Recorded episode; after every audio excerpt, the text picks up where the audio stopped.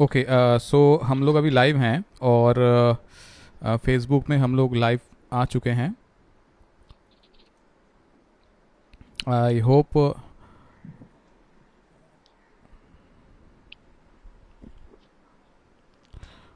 हमारे साथ uh, हम थोड़ी देर वेट करेंगे सो so दैट हमारे साथ कुछ लोग जुड़ जाएँ। ऑलरेडी जो हैं uh, हमारे एक दोस्त जुड़ चुके हैं और नो कोलकाता से। तो हम एक आध मिनट वेट करते हैं और मेरे साथ आज जो मेरे को पॉडकास्टर हैं, जिनका नाम है विवेक कपूर, जो आज मेरे साथ कोलकाता से जुड़ चुके हैं और मैं इनके साथ आज हम लोग आज डिस्कस करेंगे सत्यजीत रे के बारे में क्योंकि आज उनका जन्मदिन है। और बहुत ही शुभ दिन है, मुझे याद है मैं जब कोलकाता में रहता था तो उनके जन्मदिन पे और उनके डेथ एनिवर्सरी पे मैं कोशिश करता था कि उनके घर पे जाके उनको उनके फ़ोटो पे फूल चढ़ा के उनको श्रद्धांजलि देने की कोशिश मेरा रहता था हमेशा।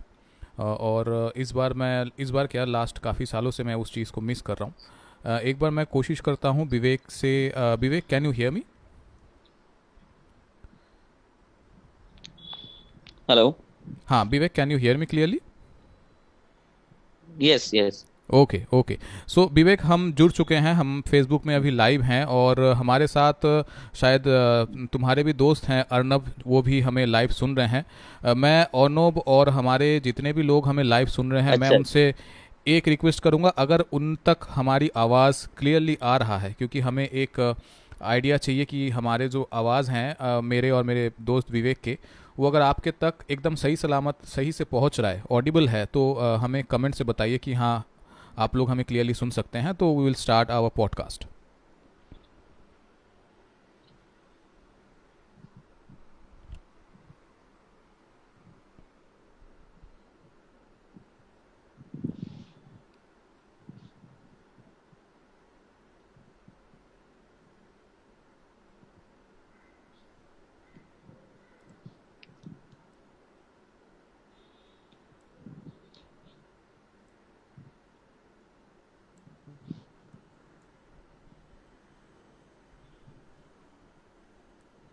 Prakash हमारे साथ जुड़ चुके हैं। Thank you Prakash for coming Prakash क्या हमारी आवाज़ जो है uh, तुम्हारे तक क्लियर पहुँच रहा है एक बार?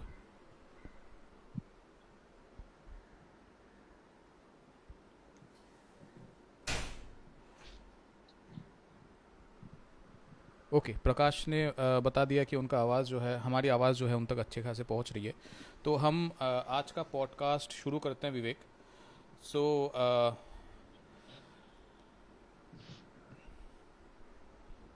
Vivek, can you hear okay. me? Okay. Yeah, yeah. Yes, yes. Okay. So so, uh, uh, मैं ज़रा मेरे बारे में और विवेक के बारे में बता देना चाहूँगा कि क्यों आज हम दोनों आज इस दिन पे सेकेंड ऑफ़ मे जो कि सर सत्यजीत रे का जन्मदिन है uh, हम क्यों आज आए हैं और क्यों आज हम हमारे पुराने दिन uh, को याद करने वाले हैं और कुछ ऐसे uh, मोमेंट्स जो हमारे लाइफ में काफ़ी इंपॉर्टेंट है कनेक्टिंग विद सत्यजीत रे वो हम आज आप सब लोग शेयर करेंगे। और पर्सनली uh, मेरा भी कुछ ऐसे व्यू पॉइंट्स हैं जो मैं आप सब लोग शेयर करने वाला हूँ। मेरे हिसाब से uh, कुछ ऐसे क्रूशियल पॉइंट्स या क्रूशियल मोमेंट या कुछ ऐसे मोमेंट जो सत्यजीत रे के लाइफ में uh, हुआ है जो हमारे काफ़ी अंदर तक वो बस चुका है और हम उनसे काफ़ी इंस्पायर होते हैं। इन सारे चीज़ों को लेके आज हम एक लंबा चौड़ा बात करने वाले हैं इस पॉडकास्ट के माध्यम से। तो विवेक आप अगर हमें थोड़ा सा जो सत्यजीत रे का जो इम्पैक्ट है हमारे लाइफ में, मैं अपने बारे में ज़रूर बताऊँगा।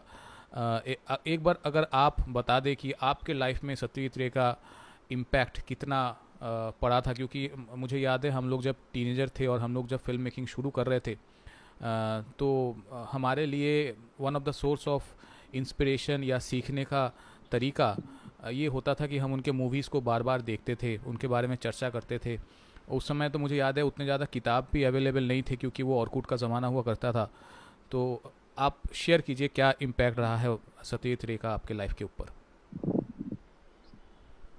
देखिए ओवरऑल इम्पैक्ट तो बहुत ही अच्छा रहा है। He made our childhood very special क्योंकि हमने काफ़ी सारी फिल्म्स देखी, उनकी like Pather Panchali Pratidwandi Goopy Bagha series Apu trilogy and everything तो ओवरऑल इम्पैक्ट बहुत ही पॉजिटिव रहा है उनकी फ़िल्म मेकिंग का हमारे ऊपर।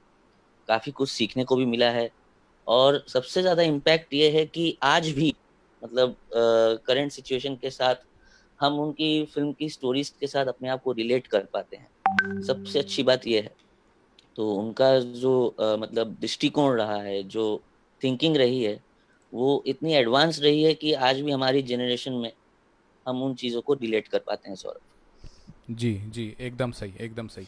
और मैं जितना कनेक्ट कर पाता हूँ मेरे लिए आ, आ, शायद सत्यजीत रे का एक बहुत अहम हिस्सा रहा है उनका जो भी फ़िल्म है। क्योंकि मुझे याद है जो आ, सबसे पहला मेरे ऊपर फ़िल्म बनाने का जो शौक़ चढ़ा था वो शायद हमारे कोलकाता में एक थिएटर है जिनका जिसका नाम है नंदन जहाँ पे फ़िल्म दिखाया जाता है एक सरकारी थिएटर है जिसका काफ़ी सारा डिज़ाइन डिज़ाइन जो है वो सतीत रे ने किया है काफ़ी महत्वपूर्ण माना जाता है उस चीज़ को अगर हम सतीत रे का नाम ले। तो उधर पे हमने एक फ़िल्म देखा था जो एक डॉक्यूमेंट्री फ़िल्म था और वो देखने के बाद काफ़ी इम्पैक्ट मेरे पर्सनल लाइफ में पड़ा था कि यार तब उससे पहले मैं फ़ोटोग्राफी करता था काफ़ी लेकिन वो देखने के बाद मुझे ये महसूस हुआ कि यार फ़ोटोग्राफी से बेहतर हो सकता है एक फ़िल्म और फ़िल्म के माध्यम से हम इमोशन को बहुत अच्छे तरीके से लोगों तक पहुँचा सकते हैं और उसके बाद धीरे धीरे जब मैं अपने लाइफ हम्म। में फ़िल्म मेकिंग को लाने लगा तो सत्यजीत रे के फ़िल्में मेरे लाइफ में एक बहुत इंपॉर्टेंट पार्ट प्ले किया था उस समय कि कैसे एक इंसान जो ऑलमोस्ट हम उनको हम्म। निहत्ता कह सकते हैं जिनको सिर्फ़ उनके अंदर एक जुनून था कि मुझे एक फ़िल्म बनाना है और उन्होंने कैसे बिना कोई मदद के अपने ही बलबूते पे एक इतने अच्छे फ़िल्म बना दिया। तो जो भी है, बहुत इंपॉर्टेंट उनका इम्पैक्ट हमारे लाइफ पे रहा। और आज हम कुछ ऐसे विषय में बात करेंगे जो उनके लाइफ में भी हमारे हिसाब से काफ़ी महत्वपूर्ण समय था या मोमेंट्स थे, जो हम आज उनको याद करते हुए एक बार फिर उसी चीज़ों को लेकर डिस्कस करेंगे। तो विवेक जो सबसे एक तो हम उनके कैरियर के बारे में थोड़ा सा बता लेते हैं डिस्कस कर लेते हैं कि एक इतना लंबा चौड़ा कैरियर एक फ़िल्म मेकर जो कोलकाता से बिलोंग करते हैं और 1955 से लेके 1991 तक उनका जो ये एक सफ़र रहा जहाँ पे हर साल एक या दो मूवीज़ वो बनाते थे और ये इतना इम्पैक्टफुल मतलब लगभग हम्म। पैंतीस से छत्तीस फ़िल्में उसमें शॉर्ट फ़िल्म शॉर्ट डॉक्यूमेंट्री और फीचर फ़िल्म इंक्लूडेड है मतलब ये एक बहुत ही कमाल का रिकॉर्ड है मतलब हर हम्म। साल एक एक दो दो फ़िल्म बनाना क्या ही उतना आसान है जी नहीं मेरे को नहीं लगता क्योंकि लाइक यू नो बेसिकली उनके पूरे करियर में starting from 1955 91 he made 36 films including short films and documentaries जिसमें कि उनको overall by the end of his career he received almost 32 national awards and one academy award also so some of his movies which somehow still are relatable to till today is like सबसे पहले तो उनकी, सबसे पहली movie के बारे में बताना चाहूँगा Pather Panchali. Basically it's a very common story of of the poor and the backward people in our country which is uh, filled with very small uh, you know happiness and big amount of sorrows. So आज भी ऐसे लोग हमारी society में exist करते हैं जिनकी daily life वो लोग किसी भी तरह से बहुत ही स्ट्रगल करके मैनेज करते हैं okay with smile on their face but कहीं ना कहीं इनसाइड में वो लोग के अंदर सौरव रहता है दुख रहता है। तो उसका जो पिक्चराइजेशन है पौथर पचाली में आज भी हम पौथर पचाली की स्टोरी के साथ ओपू दुर्गा, उन लोग की स्टोरी के साथ हम लोग रिलेट कर पाते हैं, कहीं ना कहीं। जब भी हम बैठ के वो मूवी दोबारा देखते हैं।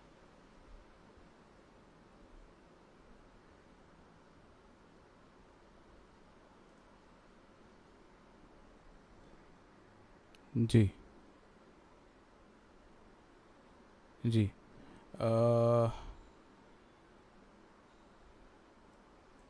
विवेक का ऑडियो शायद कुछ प्रॉब्लम हो रहा है। विवेक अचानक से उनका ऑडियो चला गया है।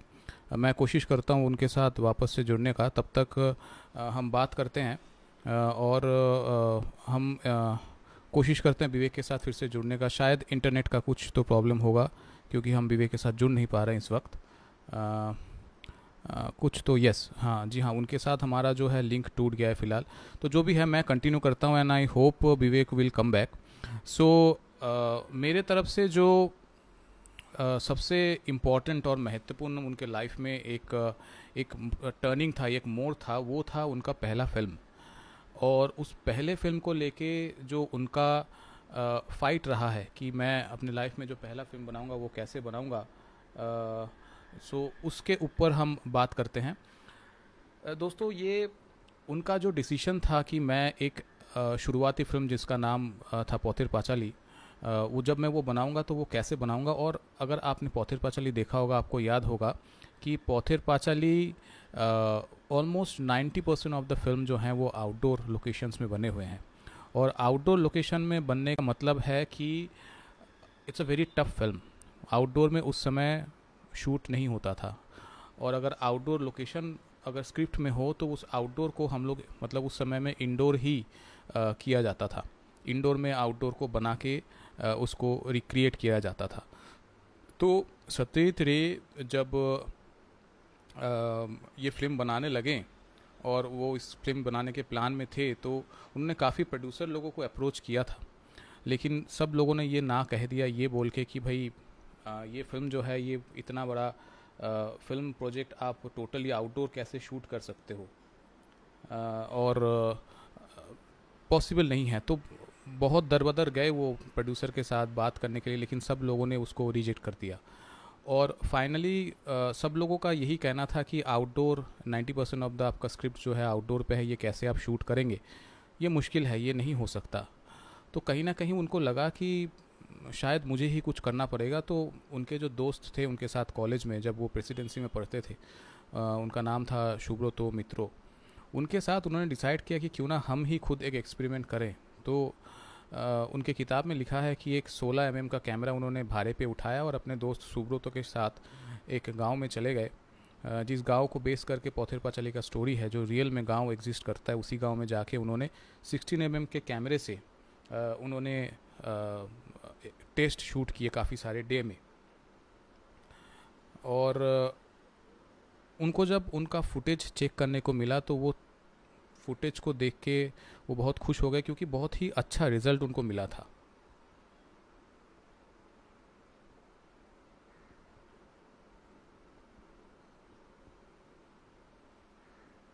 एंड uh, uh, फिर जब सब लोग मिलके बैठ के uh, उस फुटेज को चेक करने लगे तो उनमें कॉन्फिडेंस आया फाइनली कि जी हाँ ऐसा हो सकता है और एक अच्छा फ़िल्म बन सकता है। और उसके बाद ही जाके उन्होंने ये डिसाइड किया कि चलिए भले ही मुझे प्रोड्यूसर ना मिले मैं खुद इस फ़िल्म को प्रोड्यूस करूँगा और मैं इस चीज़ को आउटडोर ही बनाऊँगा। और ये आउटडोर बनाने का उस समय it was a very big challenge मतलब लोग सपने में भी सपने में भी, भी नहीं सोच सकते थे कि ऐसा एक फ़िल्म जो कि 90 परसेंट आउटडोर है लोग इसको आउटडोर में जाके बनाएँगे। उस समय आउटडोर मतलब इंडोर में ही आउटडोर क्रिएट किया जाता था। अगर आप पुराने दिन के फ़िल्में देखें फिफ्टीज़ और सिक्सटीज़ के तो आपको पता चलेगा कि सेट के अंदर ही एक एक्सटीरियर का लोकेशन दिया जाता है एक्सटीरियर का एक लुक और फील दिया जाता था उस समय में। तो ये बहुत ही इंटरेस्टिंग एक डिसीज़न था उनके लाइफ में, जो मुझे लगता है कि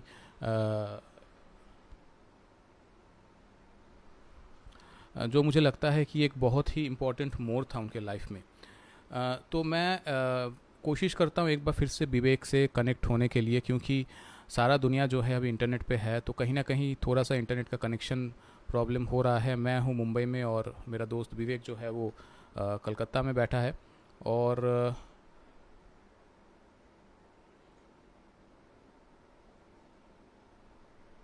जी आ, हम लोग कोशिश कर रहे हैं एक दूसरे से जुड़ने का। आ, तो जो भी है मैं जो आपसे बता रहा था आ, सो ये एक बहुत ही इंपॉर्टेंट मोड़ था उनके ज़िंदगी में।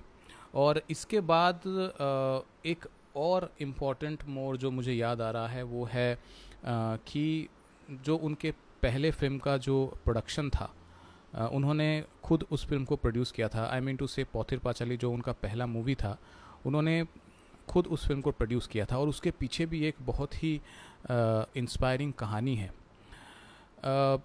सिक्सटीन एम mm से जब उन्होंने शूट किया अपने दोस्त के साथ और वो ये कंफर्म हो गए कि हाँ हम इनसे एक शूट कर सकते हैं तो उन्होंने डिसाइड किया कि ये फ़िल्म तो बनाना है। लेकिन तभी भी उनको कोई प्रोड्यूसर नहीं मिला, उन्होंने काफ़ी कोशिश किया। लेकिन उनको ये फ़िल्म बनाना ही था, एक जुनून था उनके अंदर इस फ़िल्म को बनाने के लिए। इसीलिए उन्होंने ये डिसाइड किया कि मैं खुद इस फ़िल्म को प्रोड्यूस करूँगा। और वो इसके लिए पैसा जुटाना शुरू कर दिए। और उन्होंने डिसाइड किया कि मैं अपने ही आ, आ, अपने ही तरफ़ से इस चीज़ में इस फ़िल्म में पैसा लगाऊँगा। तो इसीलिए उन्होंने अपने जो वाइफ के ज्वेलरी थे उन्होंने वो बेच डाला। और सत्यजीत रे के पास उनके पिताजी का पिताजी के समय से एक बहुत अच्छा वेस्टर्न विनाइल का कलेक्शन होता था। विनाइल जिस पे हम पुराने दिनों में गाना सुनते थे रिकॉर्ड प्लेयर जिसे कहते हैं उस चीज़ का एक बहुत ही अच्छा वेस्टर्न का कलेक्शन था जो उन्होंने बेच दिया। और ये चीज़ उन्होंने अपने किताबों में मेंशन किया हुआ है कि कैसे उन्होंने ये स्ट्रगल किया था शुरुआती दिन में कि पहला मूवी बनाना है, पहला फ़िल्म बनाना है और मुझे पैसा ऐसे करके मैंने जुगाड़ किया था। तो अपने बीवी के ज्वेलरी बेच के और उनका जो विनाइल का कलेक्शन था उस कलेक्शन को उन्होंने सेल आउट किया और उससे जो भी पैसा आया उस चीज़ को उस पैसे को उन्होंने यूज़ किया उस उस फ़िल्म में और उन्होंने शुरुआत किया उनके लाइफ के पहले फ़िल्म का प्रोजेक्ट जो एक आउटडोर था, जो एक चैलेंजिंग चीज़ था अपने आप में खुद और दूसरा जो था वो अपने ही बीवी के ज्वेलरी और म्यूज़िक रिकॉर्ड्स बेच के पैसा जुगाड़ करके उन्होंने अपना पहला काम शुरू किया।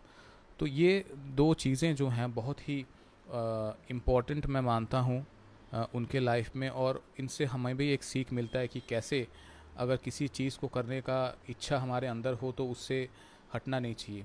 जैसे करके भी हो उसको हमें करना चाहिए। और आगे बढ़ते हैं। एक बार मैं आप लोगों से एक आध मिनट का ब्रेक लूँगा so that I can make a successful connection with my friend जो काफ़ी स्ट्रगल कर रहे हैं uh, जुड़ नहीं पा रहे हैं मेरे साथ। तो आप लोग बने रहिए। जी हाँ मेरे पास उनका रिक्वेस्ट आ गया है। मैं कोशिश करता हूँ जुड़ने का।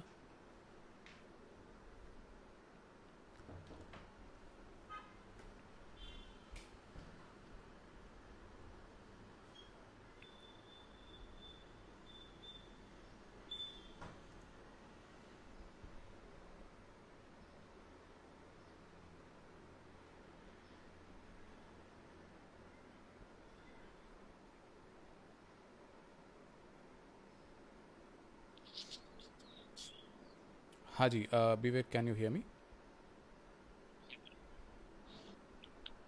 Saurabh can you hear me yes yes I can hear you क्या तुम सुन सकते हो मुझे? Uh,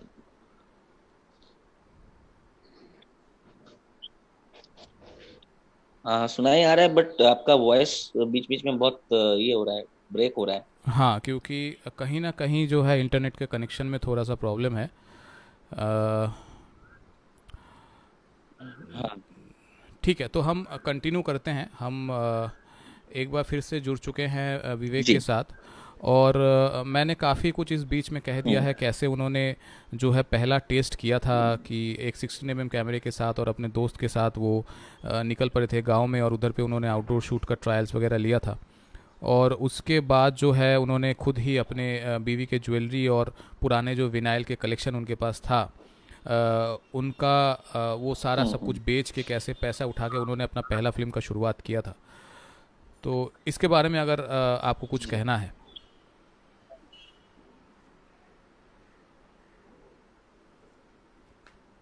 देखिए वो स्ट्रगल और वो काम उनकी मूवी में दिखता है जो जिस मूवी की आप बात कर रहे हैं। तो वैसे भी उस टाइम में film making was not at all an easy job आज के बट विशेष करके जो स्ट्रगल आप भी जानते हैं कि एक पर्टिकुलर सीन था, उसे पचाली में जहाँ पे वो दुर्गा वो खेत में जाके रेलगाड़ी को जाने, देखते हुए, देखते हैं जाते हुए। तो उस सीन को ही शूट करने में आई गेस उनको तकरीबन दो साल लगे थे। तो इससे इंसान का डिवोशन और हार्डवर्क पता चलता है, एक स्ट्रगल पता चलता है कि एक पर्टिकुलर मूवी के पीछे उनका कितना हार्डवर्क और डिवोशन रहा है। As well as him and also the cast and crew जो उनके साथ था और हमेशा बना हुआ रहा। So it was a tremendous devoted job जहाँ तक uh, मुझे ये चीज़ लगती है। जी जी जी जी। और और उसके बाद जो और पहले मूवी मतलब शुरुआती मूवी में अगर हम लोग देखें तो हम्म। जो उनका म्यूज़िक कंपोजिशन या जो म्यूज़िक के लोगों को उन्होंने लिया था उस उस सारे प्रोजेक्ट्स में अल्लाह रखा साहब और रविशंकर जी और ऐसे हम्म। ऐसे पंडित लोगों के साथ उन्होंने शुरुआत में काम किया था। जी। और उसके बाद कहीं ना कहीं उनको ऐसा फील हम्म। हुआ कि उनको खुद जो है म्यूज़िक कंपोजिशन पे ध्यान देना चाहिए खुद सीखना चाहिए। तो इस इस मोर पे एक बहुत ही इम्पोर्टेंट चेंज आया था उनके लाइफ में जब उनको रियलाइज़ हुआ। और मैंने भी सुना है उनके काफ़ी सारे उस समय के पुराने इंटरव्यूज़ में उन्होंने कहा था कि जब वो पंडित लोगों से म्यूज़िक कंपोज करने के लिए बोलते थे तो पंडित लोग छोटे छोटे पीसेस नहीं बजा पाते हैं। उनको एक राग में आने के लिए एक पीस बजाने के लिए पाँच मिनट तो उस पीस में घुसने के लिए लगता था उसके बाद दो मिनट उस पीस को बजाते थे। तो अगर एज ए डायरेक्टर वो बोलते थे कि मुझे एक दस सेकेंड का या बीस सेकेंड का या एक मिनट का पीस चाहिए तो वो पंडित लोग नहीं बजा पाते थे। तो इस चीज़ में हम्म। उनको शायद वो लगा कि नहीं कहीं ना कहीं जो है ये है तो अपने अपने सब्जेक्ट्स में बहुत पंडित हैं, लेकिन उनका जो, उन्हें जो चाहिए था शायद वो वो नहीं दे पा रहे थे। इसीलिए उसके बाद से उन्होंने खुद ही म्यूज़िक पे खुद ही ध्यान दिया और खुद ही उन्होंने म्यूज़िक कंपोजिशन सीखा और कैसे एक पूरा बैकग्राउंड म्यूज़िक स्कोर करते हैं। उन्होंने सारा सब कुछ खुद से ये किया।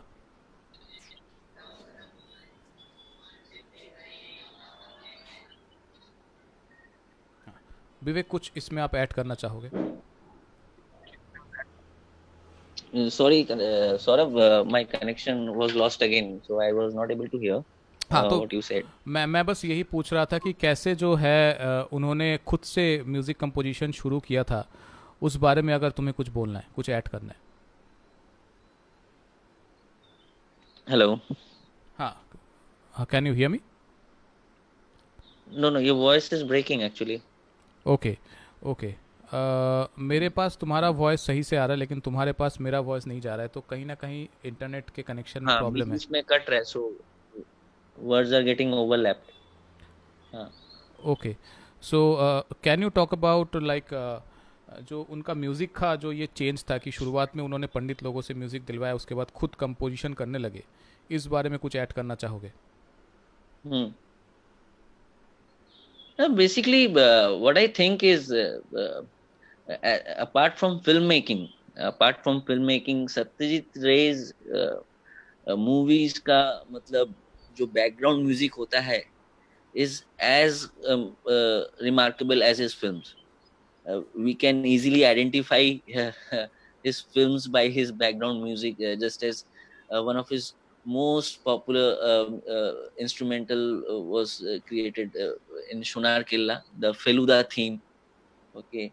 And in many other movies we can easily आँख बंद करके हम लोग पहचान सकते हैं कि अगर हमें आँख बंद करके भी सुनाई दे दिया जाए कि उनकी म्यूज़िक के थ्रू आप उनकी मूवीज़ को पहचानिए तो उनके जो रियल फैंस हैं वो ज़रूर पहचान लेंगे कि हाँ ये सत्यजीत रे की ही मूवी है the typical beautiful and sweet uh, music which he used to use according to the situations in his movies that is uh, up to the mark as good as his films right which is uh, which i feel right और उन उनका जो पहला movie था पोथिर पाचाली आई mean एक इतना common subject इतना common story और रूरल इंडिया को उसने जिस सुंदरता से दिखाया है उनके पैथोस को जिस तरीके से उन्होंने एक्सप्रेस किया है वो कमाल exactly. का है उसके बारे में अगर कुछ उसके बारे में अगर कुछ तुम बोलना चाहो तो।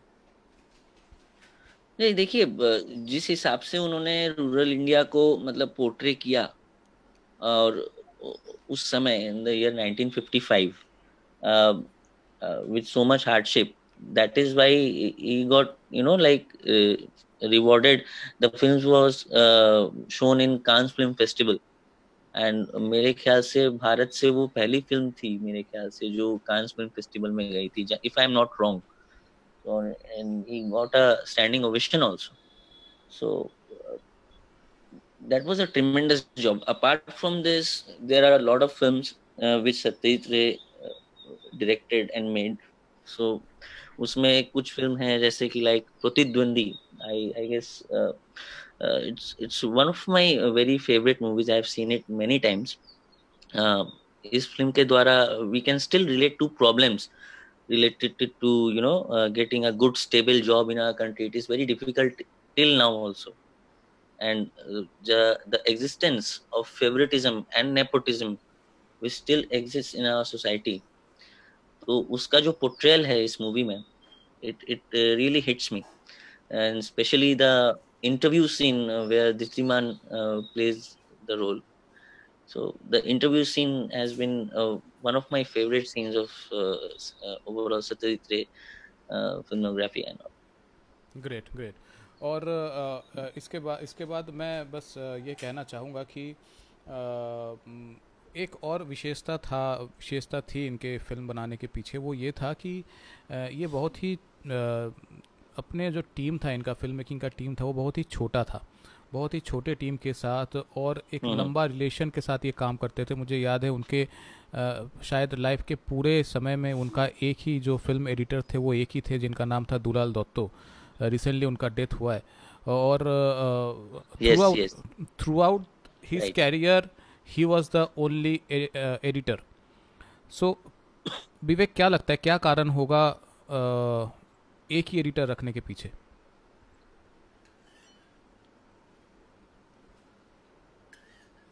देखिए एक ही एडिटर रखने के पीछे सबसे बड़ा कारण है, एक फ़िल्म को फ़िल्म की तरह अच्छे से बाहर लेके आना लोगों के लिए, वो एक एडिटर का ही काम होता है। Editing is the most most most important part of the film, okay? So एक एडिटर अगर अपने डायरेक्टर के साथ एक अच्छी ट्यूनिंग होती है एक एडिटर की तो वो फ़िल्म डायरेक्टर जैसे चाहता है उस हिसाब से बाहर आती है। ठीक है? तो the efficiency level goes really up जो कि उनकी फ़िल्मों में दिखता है। Right right? अगर जैसे सपोज़ करें कि अगर हम डेली जिनके हाथ का खाना खाने का हमको यू you नो know, आदत है अचानक से वो टेस्ट बदल जाए तो हमें भी अजीब सा ही लगेगा ठीक है? तो right, right. वही चीज़ है कि एक एडिटर रखना you know like I I hope I can portray what I am trying to say so that was one of his quality उन्होंने कभी भी अपना एडिटर बदला नहीं। तो वो एक ट्यूनिंग थी एक डायरेक्टर और एडिटर के बीच में। एडिटर को पता होता था कि डायरेक्टर कहाँ कट बोलेगा। ठीक है? हम्म। तो वो एक ट्यूनिंग होती थी जिस वजह से उनकी फ़िल्मों में काफ़ी परफेक्शन दिखता था। तो वो इसी वजह से उन्होंने एक ही एडिटर के साथ से सारी ज़िंदगी काम किया। मतलब अपने टेस्ट को बरकरार रखना है काफ़ी इम्पोर्टेंट एक चीज़। बिल्कुल बिल्कुल।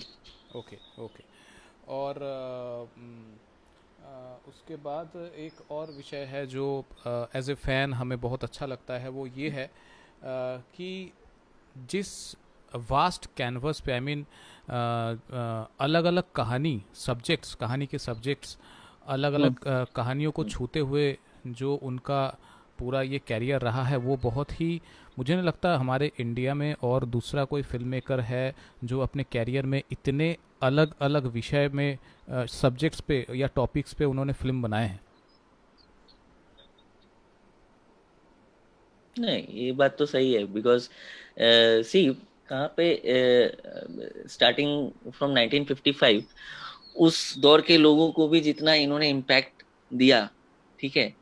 आज हम भी जिस जनरेशन से बिलोंग करते हैं, आज हम सत्यजीत रे के बारे में बात कर रहे हैं, मे बी हम उनकी जनरेशन को बिलोंग नहीं करते but please we are still talking about him and his film so it is clearly understandable कि हम हमको उनकी फ़िल्मों ने कितना इम्पैक्ट किया है। इसी वजह से आज हम इस प्लेटफॉर्म पे हम सब लोग मैं और आप जुड़े हुए हैं इस बातचीत में। हम्म। ठीक है? तो मुझे नहीं लगता कि किसी और फ़िल्म मेकर ने ऐसी एक लिगेसी छोड़ी है कि आज आ, मैंने सत्यजीत राय की हर एक फ़िल्म कई बार देखी है। ठीक है? तो कल को मैं अपने बच्चों को भी ये लिगेसी दे के जाऊँगा।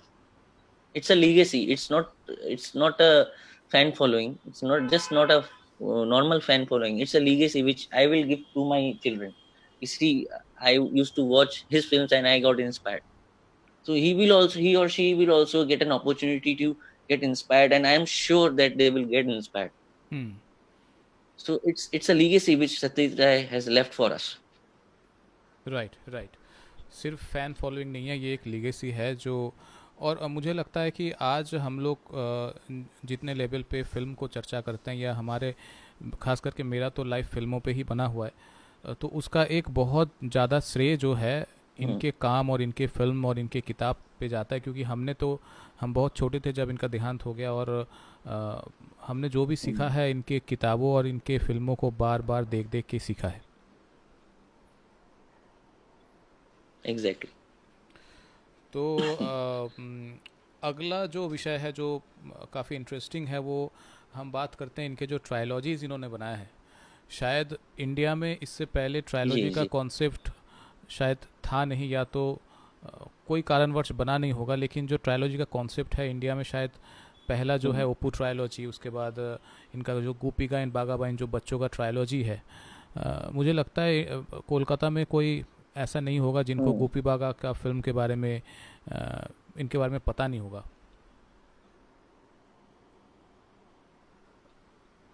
नहीं वो तो बिल्कुल बिल्कुल बिकॉज़ हमें अभी भी याद है जब हमने सत्यजीत राय की मूवी देखना शुरू किया था as a kid we use to love watching Goopy Gyne Bagha Byne Pather Panchali जैसी मूवी को uh, समझने के लिए हमें थोड़ा और बड़ा होना पड़ा था। But Goopy Bagha is such a fantastic movie it it impacts and it it welcomes each and every people of every age and everybody loved it and सबसे मेन पार्ट उसमें जो था, जो सबसे पसंद करने लायक चीज़ थी, ये आपको पता होगा कि Satyajit Ray firstly was an artist used to draw very well used to draw cartoons and all so he was very fascinated towards uh, animation so uh, गुपी गाइन बागाबाइट में एक सीक्वेंस होता है जहाँ पे यू नो वो घोस्ट का डांस होता है भूत का डांस राइट राइट हाँ भूत का जो डांस का सीक्वेंस है जो वो लोग ड्रीम में देखते हैं Goopy and Bagha so that complete sequence was uh, drawn manually and done manually uh, by Satyajit Ray itself and when पहले मुझे ये चीज़ पता नहीं थी मैंने जब धीरे धीरे रिसर्च किया पढ़ा उनके बारे में I really was amaze how can a person be so so talented so multi talented and devoted towards towards his work कि उनके अंदर जो टैलेंट था उन्होंने वो सारी चीज़ें उस फ़िल्म में डाली। सब और सबसे फैसिनेट करता है मेरे को जो थ्री बूंस जो वो मांगते हैं दोनों भूत के राजा से। दोस्त थ्री बूंस में आज भी मैं आज भी कभी कभी फील करता हूँ जब भी मैं वो मूवी कभी रिविजिट करता हूँ कि काश वो तीन बूंस मेरे पास होते तो मैं तो दुनिया जीत लेता। राइट मतलब इट इज़ सो मतलब डिजाइंड आज भी वो चीज़ मुझे लगती है कि यार ये तीन चीज़ मेरे पास होनी चाहिए और वो तीन बूंस जो उन्होंने दिए थे आज के दिन में वो सबसे ज़्यादा बड़ी नेसेसिटी है इंसान की। दैट इज़ क्लियरली कमेंडेबल और और और सबसे जो और, सबसे जो इंटरेस्टिंग चीज़ है हाँ can you hear me yes yes yes हाँ तो सबसे जो इंटरेस्टिंग चीज़ है और जो मुझे लगता है as a writer it's a very tough thing to do जिस तरीके से उन्होंने पोइटिक लैंग्वेज में खास करके हीरोक राजा देशे जो उनका फ़िल्म था उसका जो उन्होंने पोइटिक लैंग्वेज में पूरा स्क्रिप्टिंग किया हुआ है। हर इंसान इतने सुंदर से और गाने मतलब मेरे हिसाब से इतने सारे गाने थे उस फ़िल्मों में और सारे गाने जो हैं वो कैसे स्टोरी के साथ उसको एम्बेड किया हुआ है और सारे लोग जो भी डायलॉग्स ले रहे हैं वो कितना सुंदर पोइटिक लैंग्वेज में ले रहे हैं। इट इज़ लाइक मुझे नहीं लगता ऐसा कोई दूसरा कुछ बना भी है। नहीं मेरे ख्याल से तो नहीं मतलब I have an seen a film firstly I would like to say उस टाइम में उन्होंने पॉलिटिकल uh, सटायर डाल के एक इतना बढ़िया मूवी बनाया है. Uh, मतलब और it is nothing this just a sweet poetry it's not a movie it's a poetry if you was the whole film you will just you cannot move from your chair it's कि भाई अरे अभी ये क्या बोलेगा? Next ये क्या बोलेगा? सो so, हर डायलॉग के साथ डायलॉग का एक यू नो कनेक्शन था।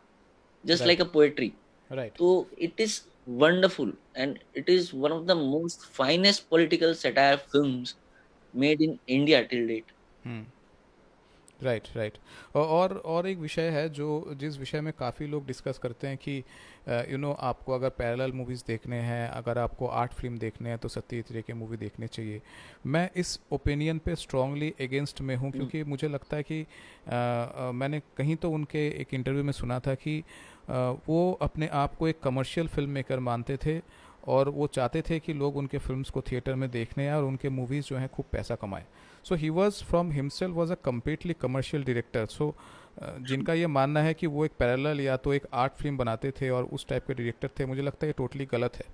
आपका क्या मानना है? नहीं, बिल्कुल, मेरे को कभी ऐसा नहीं लगा पर्सनली कि वो कोई आर्ट फ़िल्म डायरेक्टर हैं, क्योंकि उनकी स्टोरीज उनके कॉन्सेप्ट्स और उनकी मूवीज़ की जो टेंपो होती थी वो कभी भी मुझे आर्ट फ़िल्म जैसी तो लगी नहीं। इट वॉज़ कम्प्लीटली अगर वो you know like commercial film अगर कमर्शियल वे में नहीं बनाते वो ठीक है तो आज इतने सारे लोगों तक वो चीज़ पहुँचती ही नहीं। Right right? तो आज बहुत लोगों तक उनकी हर एक ऑलरेडी मतलब हर एक काम जो उन्होंने किया है हर एक फ़िल्म जो बनाई है every most of most person most of the person know कि जितने भी उन्होंने फ़ेमस फ़ेमस काम फ़ेमस मूवीज़ बनाई है everybody knows it very well और उसी से पता चलता है उनकी पिक्चर का कमर्शलाइजेशन लोगों ने देखा अच्छा लगा उनकी पिक्चर ने अच्छा पैसा कमाया तभी वो चीज़ लोगों तक पहुँची। हम्म। अगर वो उतनी वाइड स्केल में नहीं पहुँचती तो समझ में आता कि हाँ चलो it's an art film but no from me was never art film director उन्होंने हमेशा कमर्शियल बेस पे ही मूवीज़ बनाई और लोगों को एंटरटेन करने के लिए बनाई हम्म। और खुद को भी एंटरटेन करने के लिए बनाई राइट right, right. सबसे बड़ी बात यह है राइट right. तो आ, मतलब इसी से जुड़ा हुआ मेरा अगला एक टॉपिक है जो हमने ऑलरेडी इसको डिस्कस किया थोड़ा बहुत मैं इसको फिर से दोहराऊँगा और इसको अंडरलाइन करूँगा हम्म। कि हमारे लिए एक कंप्लीट फ़िल्म मेकर या कंप्लीट डायरेक्टर का जो डेफिनेशन है शायद इंडिया में आज तक अगर कोई कंप्लीट फ़िल्म मेकर एक एज एन आर्ट फॉर्म बोला जाए तो मुझे लगता है सत्य तरह से ऊपर आज तक कोई है भी नहीं और शायद आएँगे। क्योंकि वो धीरे धीरे जैसे करके इवॉल्व होते गए अपने कैरियर में शुरुआत में उन्होंने एज ए डायरेक्टर काम किया फिर उनको जब लगा कि हम्म। मुझे म्यूज़िक पे काम करना है तो वो म्यूज़िक कंपोज करने लगे उसके बाद वो स्क्रीन प्लेज लिखने लगे उसके बाद उन्होंने अपने बहुत सारे फ़िल्मों का पोस्टर उन्होंने खुद डिज़ाइन किया कॉस्ट्यूम तक जैसे हम हीरो राजा देशे और ये सब फ़िल्मों के बारे में बात करें तो उन्होंने कॉस्ट्यूम तक डिज़ाइन किया। और इवन जैसे ये भूत का राजा है इसका मेकअप कैसे होगा इसका पूरा सीक्वेंस कैसे डिज़ाइन होगा इसका स्टोरी बोर्डिंग करना I mean he has done everything सारे डिपार्टमेंट्स पे उन्होंने काम किया है। बिल्कुल। अच्छा मुझे स्टोरी बोर्डिंग से याद आया कि आप ही के थ्रू मेरे को एक बार पता चला था सौरभ हम्म। कि जब भी वो स्टोरी बोर्डिंग करते थे तो वो पर्टिकुलरली कुछ इंपॉर्टेंट सीन्स के ना स्केचेस बनाया करते थे। तो आज के दिन में वैसी स्टोरी बोर्डिंग तो कोई करता है नहीं और उस जमाने में भी शायद कोई करता होगा। जी। तो इतना डिटेल काम में और सीन बाय सीन इतना डिटेल पे काम करना it's not an easy job और जिस टाइम में उन्होंने ये चीज़ की it was really really commendable और मुझे लगता है used his talent towards right film making और और मुझे लगता है कि जैसे हम डिस्कस कर रहे थे कि उनका एक लंबा चौड़ा कैरियर जो है वो एडवर्टाइजमेंट पे गया था जहाँ पे वो स्केचेस बनाते थे एक जापानीज़ कंपनी के लिए शुरुआत में अपने कैरियर हम्म। में और मुझे लगता है यही उनका स्केच का जो टैलेंट था हम्म। इनके ऊपर उनका भरोसा था और उनको पता था कि मैं जो सोचता हूँ वो शायद हम्म। मैं अगर स्केच पे निकल पा रहा हूँ तो शायद मैं इसको फ़िल्म पे भी निकाल पाऊँगा। और मुझे लगता है यही उनका कॉन्फिडेंस था जो उनको फ़िल्म मेकिंग की तरफ़ लेके गया क्योंकि उनका बैकग्राउंड फ़िल्म मेकिंग नहीं है उनके घर वाले किसी ने ये काम नहीं किया इससे पहले। Although they are very talented in different fields लेकिन फ़िल्म मेकिंग में तो बैकग्राउंड था ही नहीं। तो मुझे लगता है this is one of the factor जो शायद उनको uh, काफ़ी अंदर से कॉन्फिडेंस दिया होगा कि अगर मैं एक सोच को स्केच पे उतार पा रहा हूँ तो शायद उसको फ़िल्म पे भी उतार पाऊँगा। वट डू थिंक या ऑब्वियसली और वो उन्होंने किया भी है। आप अगर फेलूदा का कैरेक्टर देखें तो इनिशियली तो वो उनकी चेतना ही थी जो उन्होंने स्केच करके उतारी थी। Right right. तो later on believed in that character and that character was played so well by Soumitra and did total justice to his work right right right उस वो वो एक ऐसी चीज़ है जो इस एग्ज़ाम्पल को सेट बैठाती है कि भाई मैंने कैरेक्टर को सोचा उसको पेपर पे उतारा और इतनी अच्छी डिवोशन के साथ मैंने सोचा कि मैंने उसके ऊपर फ़िल्म बनाई एंड आई वाज सक्सेसफुल तो वो हर कोई नहीं कर पाता। आज भी हम लोग वेट करते हैं कि भाई कोई फेलुदा की मूवी दोबारा रिलीज़ हो कोई नई स्टोरी आए क्योंकि फेलुदा की तो उन्होंने कई सारी स्टोरीज लिखी हैं तो हर स्टोरीज पे तो फ़िल्म बनी नहीं है। हम्म। तो अगर उस पर भी बनाई जाए तो आने वाले और पचास साल भी फेलुदा पे पिक्चर बन सकती है। राइट राइट राइट राइट और हम जब ऑलरेडी फेलुदा पे आ गए हैं और शोमित्रो के बारे में चर्चा कर रहे हैं तो हमें इस विषय पे ज़रूर बात करना चाहिए कि कैसे एक सिंगल एक्टर जो हैं out of Satyajit Ray's twenty eight feature film I think Soumitra ने मोर देन फिफ्टीन फ़िल्म में एज एन लीड एक्टर उन्होंने उनके साथ काम किया है। तो कैसे एक yes. एक लीड एक्टर के साथ इतना लंबा एक डायरेक्टर का कैरियर हो सकता है ऐसा क्या कनेक्शन दोनों के बीच में बैठा होगा कि उन्होंने इतना लंबा सफ़र एक साथ तैर किया क्या लगता है आपको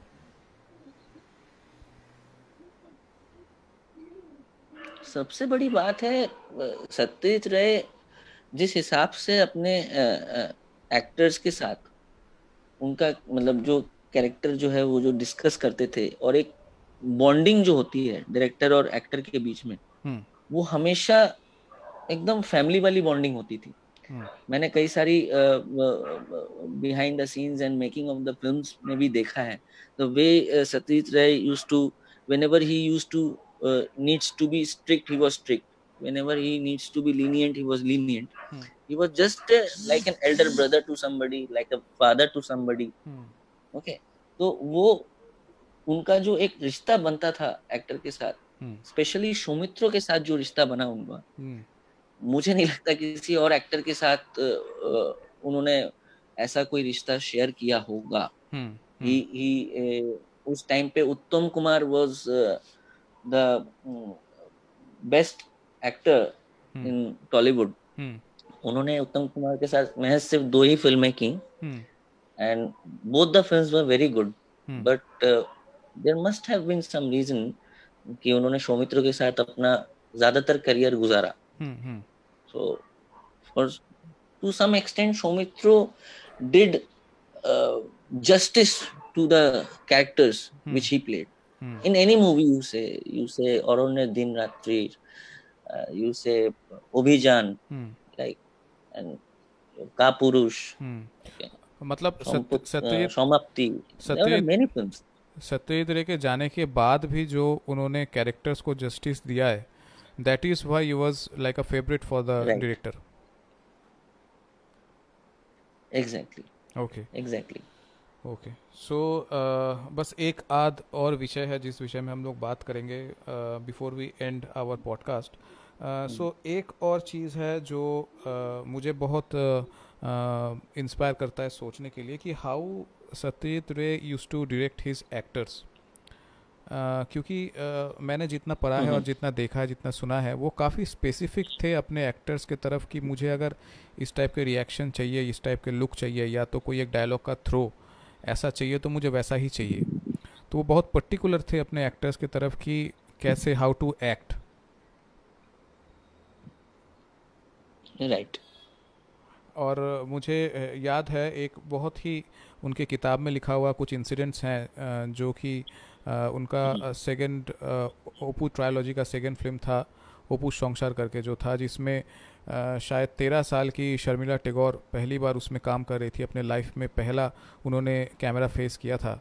और एक सीन था उसमें जहाँ पर कि उन दोनों का शादी होता है और वो अपने हस्बैंड के घर पे आते हैं and she is very sad and she looks out through a एक पर्दा होता है पर्दे के बीच में छेद होता है उसके अंदर से जब वो रास्ते की तरफ़ देखती है तो शी बिकम सैड तो उधर पे एक साइलेंट हम्म। शॉट है और उस पर म्यूज़िक पे खेला गया तो सत्यजित ने अपने किताब पे लिखा है कि मैंने उसको स्पेसिफिकली ये बताया था कि कहाँ पे लुक देना है और कितना देर लुक देना है। तो ये this is amazing how how he used to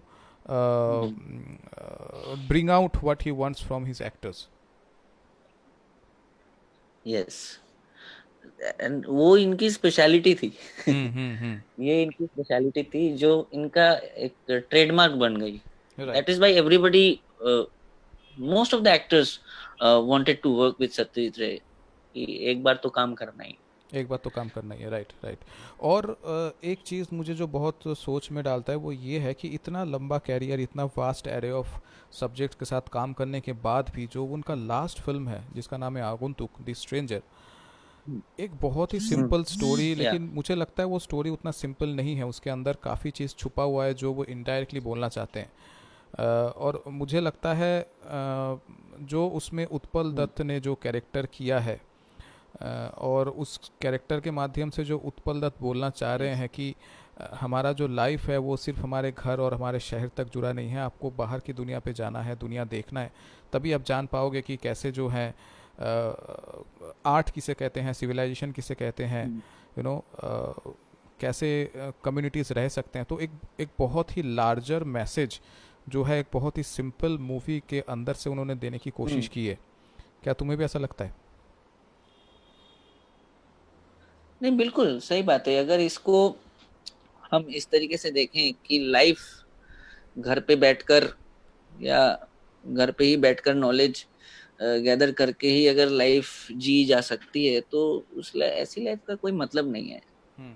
अगर आप नॉलेज गैदर कर रहे हैं घर पे बैठ के कुछ काम कर रहे हैं तो बाहर बाहर की दुनिया से संपर्क में रहना बहुत ज़रूरी है। जस्ट फॉर एग्ज़ाम्पल अगर हम कहें कि आज हम घर पे बैठ के काम कर रहे हैं हम बाहर जाते हैं हमारे एक रूटीन होता है एक डिसिप्लिन होता है तो वो बाहर की दुनिया को फेस करना भी एक डिसिप्लिन है। कि अगर कोई बंदा जिम जाता है जिम जाके यू नो एक्सरसाइज करता है तो उससे क्या होता है कि उसकी बॉडी शेप में आती है। बॉडी हम्म। फिट रहती है ठीक है? तो इसी तरीके से सिमिलरली अगर हम बाहर की दुनिया को जब तक हम फेस नहीं करेंगे तो हमारा mind and our soul will not get into shape उसका शेप में आना बहुत ज़रूरी है। नहीं तो हम बहुत सारी कंफ्यूजन के साथ अपनी ज़िंदगी को जीते रहेंगे। हम्म। जो कि कभी भी रियलिटी हम हमको रियलिटी फेस करना बहुत ज़रूरी है। Hmm.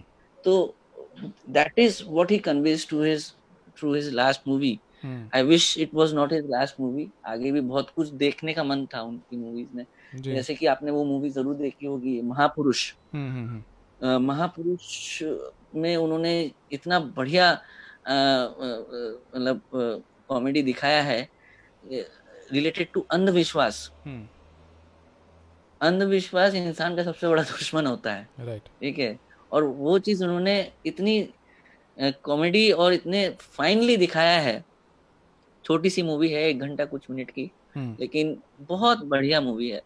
और उसमें आज भी मुझे याद है बंगाली में एक डायलॉग बोला गया था जो कि एकदम रियल सिद्ध होता है आज के दिन में कि एक दिन देखिएगा कि धर्म को लेके लोग फुटबॉल खेलेंगे। हम्म, हम्म, हम्म, तो आज वही होता है। राइट ठीक है? तो इससे उनका दृष्टिकोण और मतलब फोर साइटेडनेस बहुत सही था उनका। राइट उन्होंने बहुत एडवांस सोच थी उनकी। उनकी हर एक फ़िल्म में कुछ ऐसी चीज़ें वो छाप छोड़ जाते हैं जिससे पता चलता है कि आज हमें पता चलता है कि he was so right he was bang on right with his movies so एकदम सही एक एक लास्ट टॉपिक को हम टच करेंगे और वो ये है कि मैंने अक्सर उनके किताब में और उनके हम्म। कुछ इंटरव्यूज़ में सुने हैं कि अ, हम्म, उनके उनका ना एक पर्सनल बहुत बड़ा दुख था वो दुख ये था कि उन उनके लिए उनके फैंस के लिए जो उनके फॉलोअर्स हैं सबके लिए उनके क्रिटिक्स के लिए उन्होंने ये कहा कि यार मेरा इतना लंबा एक हम्म। स्पैन था फ़िल्म मेकिंग का लेकिन सबको मेरा जो है पहला फ़िल्म पौथिर पचली वही सबको मेरे लाइफ का बेहतरीन फ़िल्म मांगते हैं। लेकिन मैं उस फ़िल्म को बेहतरीन नहीं माँगता हूँ क्योंकि मैं उस समय सीख रहा था। तो मैंने जो अपने इतने साल के कैरियर में आके इतने सारे फ़िल्म बनाए उस फ़िल्म के बाद पौथिर पाचाली के बाद तो इसका मतलब यही हुआ कि मैंने कोई प्रोग्रेस ही नहीं किया। मैंने अपना पहला फ़िल्म इतना अच्छा बना दिया उसके बाद मैंने कोई अच्छा फ़िल्म ही नहीं बनाया। तो ये एक उनका दुख कहूँगा शायद उनके मन में था ऐसा कुछ। तुम्हें क्या लगता है? मुझे तो ऐसा नहीं लगता। उन्होंने बहुत सारी अच्छी फिल्म्स बनाई हैं बट अगर वो अगर ऐसा सोचते थे और अगर ऐसा सोचते सोचते वो अपना बेस्ट बनाते चले गए बेस्ट की कोशिश में फ़िल्में बनाते चले गए तो वो हमारे लिए ही फ़ायदेमंद साबित हुआ, क्योंकि उस वजह से हम लोगों को काफ़ी सारी फ़िल्में देखने को मिली उनकी। पहली बात तो ये। और अ, सबसे बड़ी बात कि वो मैंने कहीं एक इंटरव्यू में सुना था कि वो अपना near near to near flawless almost flawless work जिस फ़िल्म को मानते थे दैट वाज चारुलता एंड मुझे लगता है कि वो फ़िल्म आज के दिन में हम सबको देखनी चाहिए। कहीं ना कहीं उस फ़िल्म में जो चीज़ उन्होंने दिखाई है वो एक आज के दिन के एक बहुत ही इम्पोर्टेंट टॉपिक को टेंज करके टेंजेंट होते हुए, छूते हुए जाती है कि वुमेन एम्पावरमेंट के बारे में। तो उस टाइम में नाइनटीन सिक्सटी फोर वो फ़िल्म बनाई थी। तो जब इन द लेट सेवेंटीज और मिड सेवेंटीज जब वीसीआर वगैरह आया, जो जब उन्होंने घर पे बैठ के कई सारी अपनी बनाई हुई मूवीज़ देखी और जब चारुलता देखी तो उनसे पूछा गया कि कौन सी फ़िल्म में क्या फ्लॉज हैं क्या है तो चारुलता में आपको क्या लगता है?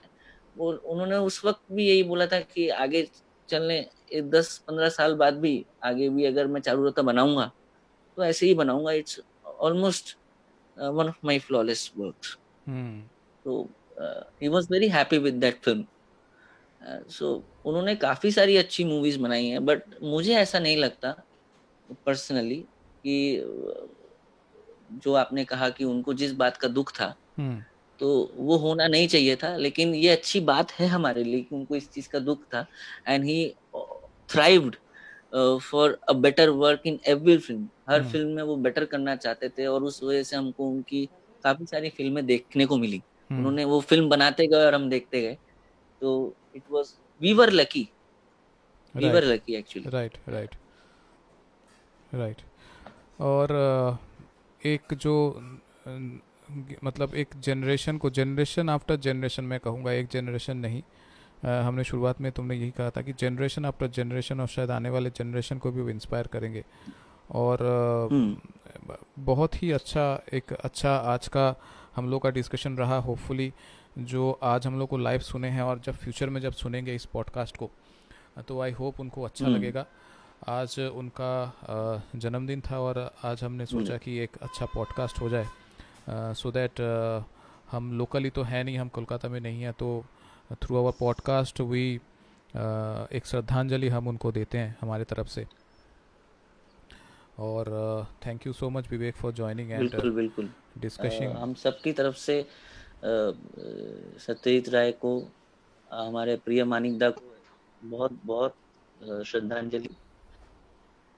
और इस लॉकडाउन के दौर में जितना हो सके उनकी मूवीज़ को देखें और एंटरटेन हो। काफ़ी कुछ सीखने को मिलेगा। लाइफ से लड़ने की ताकत आएगी। और लास्ट लास्ट में ये भी कहना चाहूँगा कि सौरभ, उन्होंने एक फ़िल्म बनाई थी गणशत्रु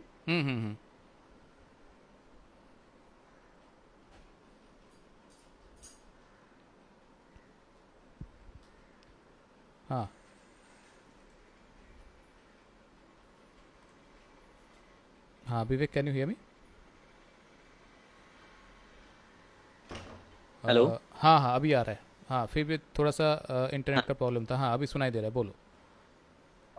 हाँ तो मैं ये कह रहा था उन्होंने एक फ़िल्म बनाई थी लास्ट लास्ट एक कुछ चीज़ ऐड करना चाहूँगा आज की करंट सिचुएशन के हिसाब से क्योंकि हम लॉकडाउन में सब फंसे पड़े हैं। हम्म। ठीक है? उन्होंने एक फ़िल्म बनाई थी गणशत्रु। आपने देखी होगी शायद it was related to a disease called jaundice and उस टाइम पे वो डिज़ीज़ बहुत बुरी तरीके से फैल रहा था जिस टाइम uh, पे उन्होंने ये मूवी बनाई थी it was one of the epidemic diseases आप बोल सकते हैं कि मतलब काफ़ी हद तक फैल रहा था जिसका इलाज करने को भी बहुत दिक्कत आती थी एक टाइम पे हम्म। तो उस टाइम पे भी उन्होंने उस फ़िल्म के द्वारा ये चीज़ दिखाई है